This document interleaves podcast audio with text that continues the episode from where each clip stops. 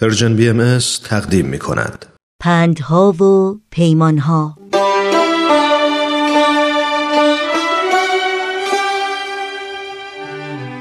علی اسفندیاری معروف به نیما یوشیج، شاعر معاصر ایران زمین و پدر شعر نو فارسی است که در سال هزار و دویست و هفتاد و شش خورشیدی، یعنی بیش از صد و بیست سال پیش، در خانواده‌ای اصیل و سرشناس در روستای یوش در اطراف شهر نور مازندران به دنیا آمد.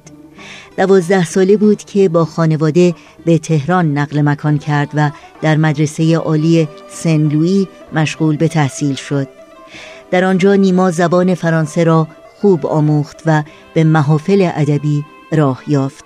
نیما به تشویق معلمش نظام وفا شعر گفتن را آغاز کرد و با مجموعه شعر افسانه سبک نوینی در شعر فارسی برانداخت و اون رو شعر نو نامید.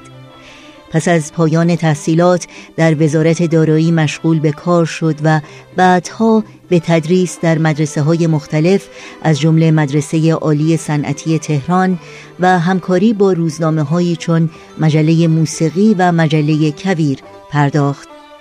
افکار و اندیشه‌های نیما متأثر از تحولات زمان اوست، مانند انقلاب مشروطه و جنبش جنگل، و اشعارش سرشار از ظرافت‌های ادبی و معانی ژرف انسانی و اجتماعی.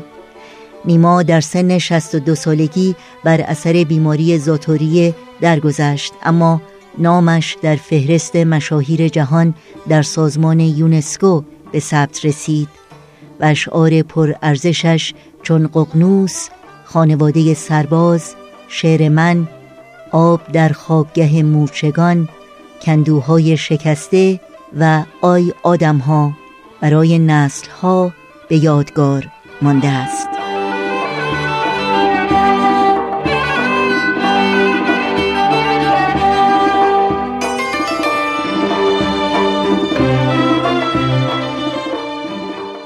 آی آدم ها که بر ساحل نشسته شاد و خندانید، یک نفر در آب دارد می سپارد جان، یک نفر دارد که دست و پای دائم میزند روی این دریای تند و تیره و سنگین که میدانید. آن زمان که مست هستید از خیال دست یابیدن به دشمن، آن زمان که پیش خود بیهوده پندارید که گرفتستید دست ناتوانی را تا توانایی بهتر را پدید آرید، آن زمان که تنگ میبندید بر کمرهاتان کمربند، در چه هنگامی بگویم من، یک نفر در آب دارد می کند بیهوده جان قربان.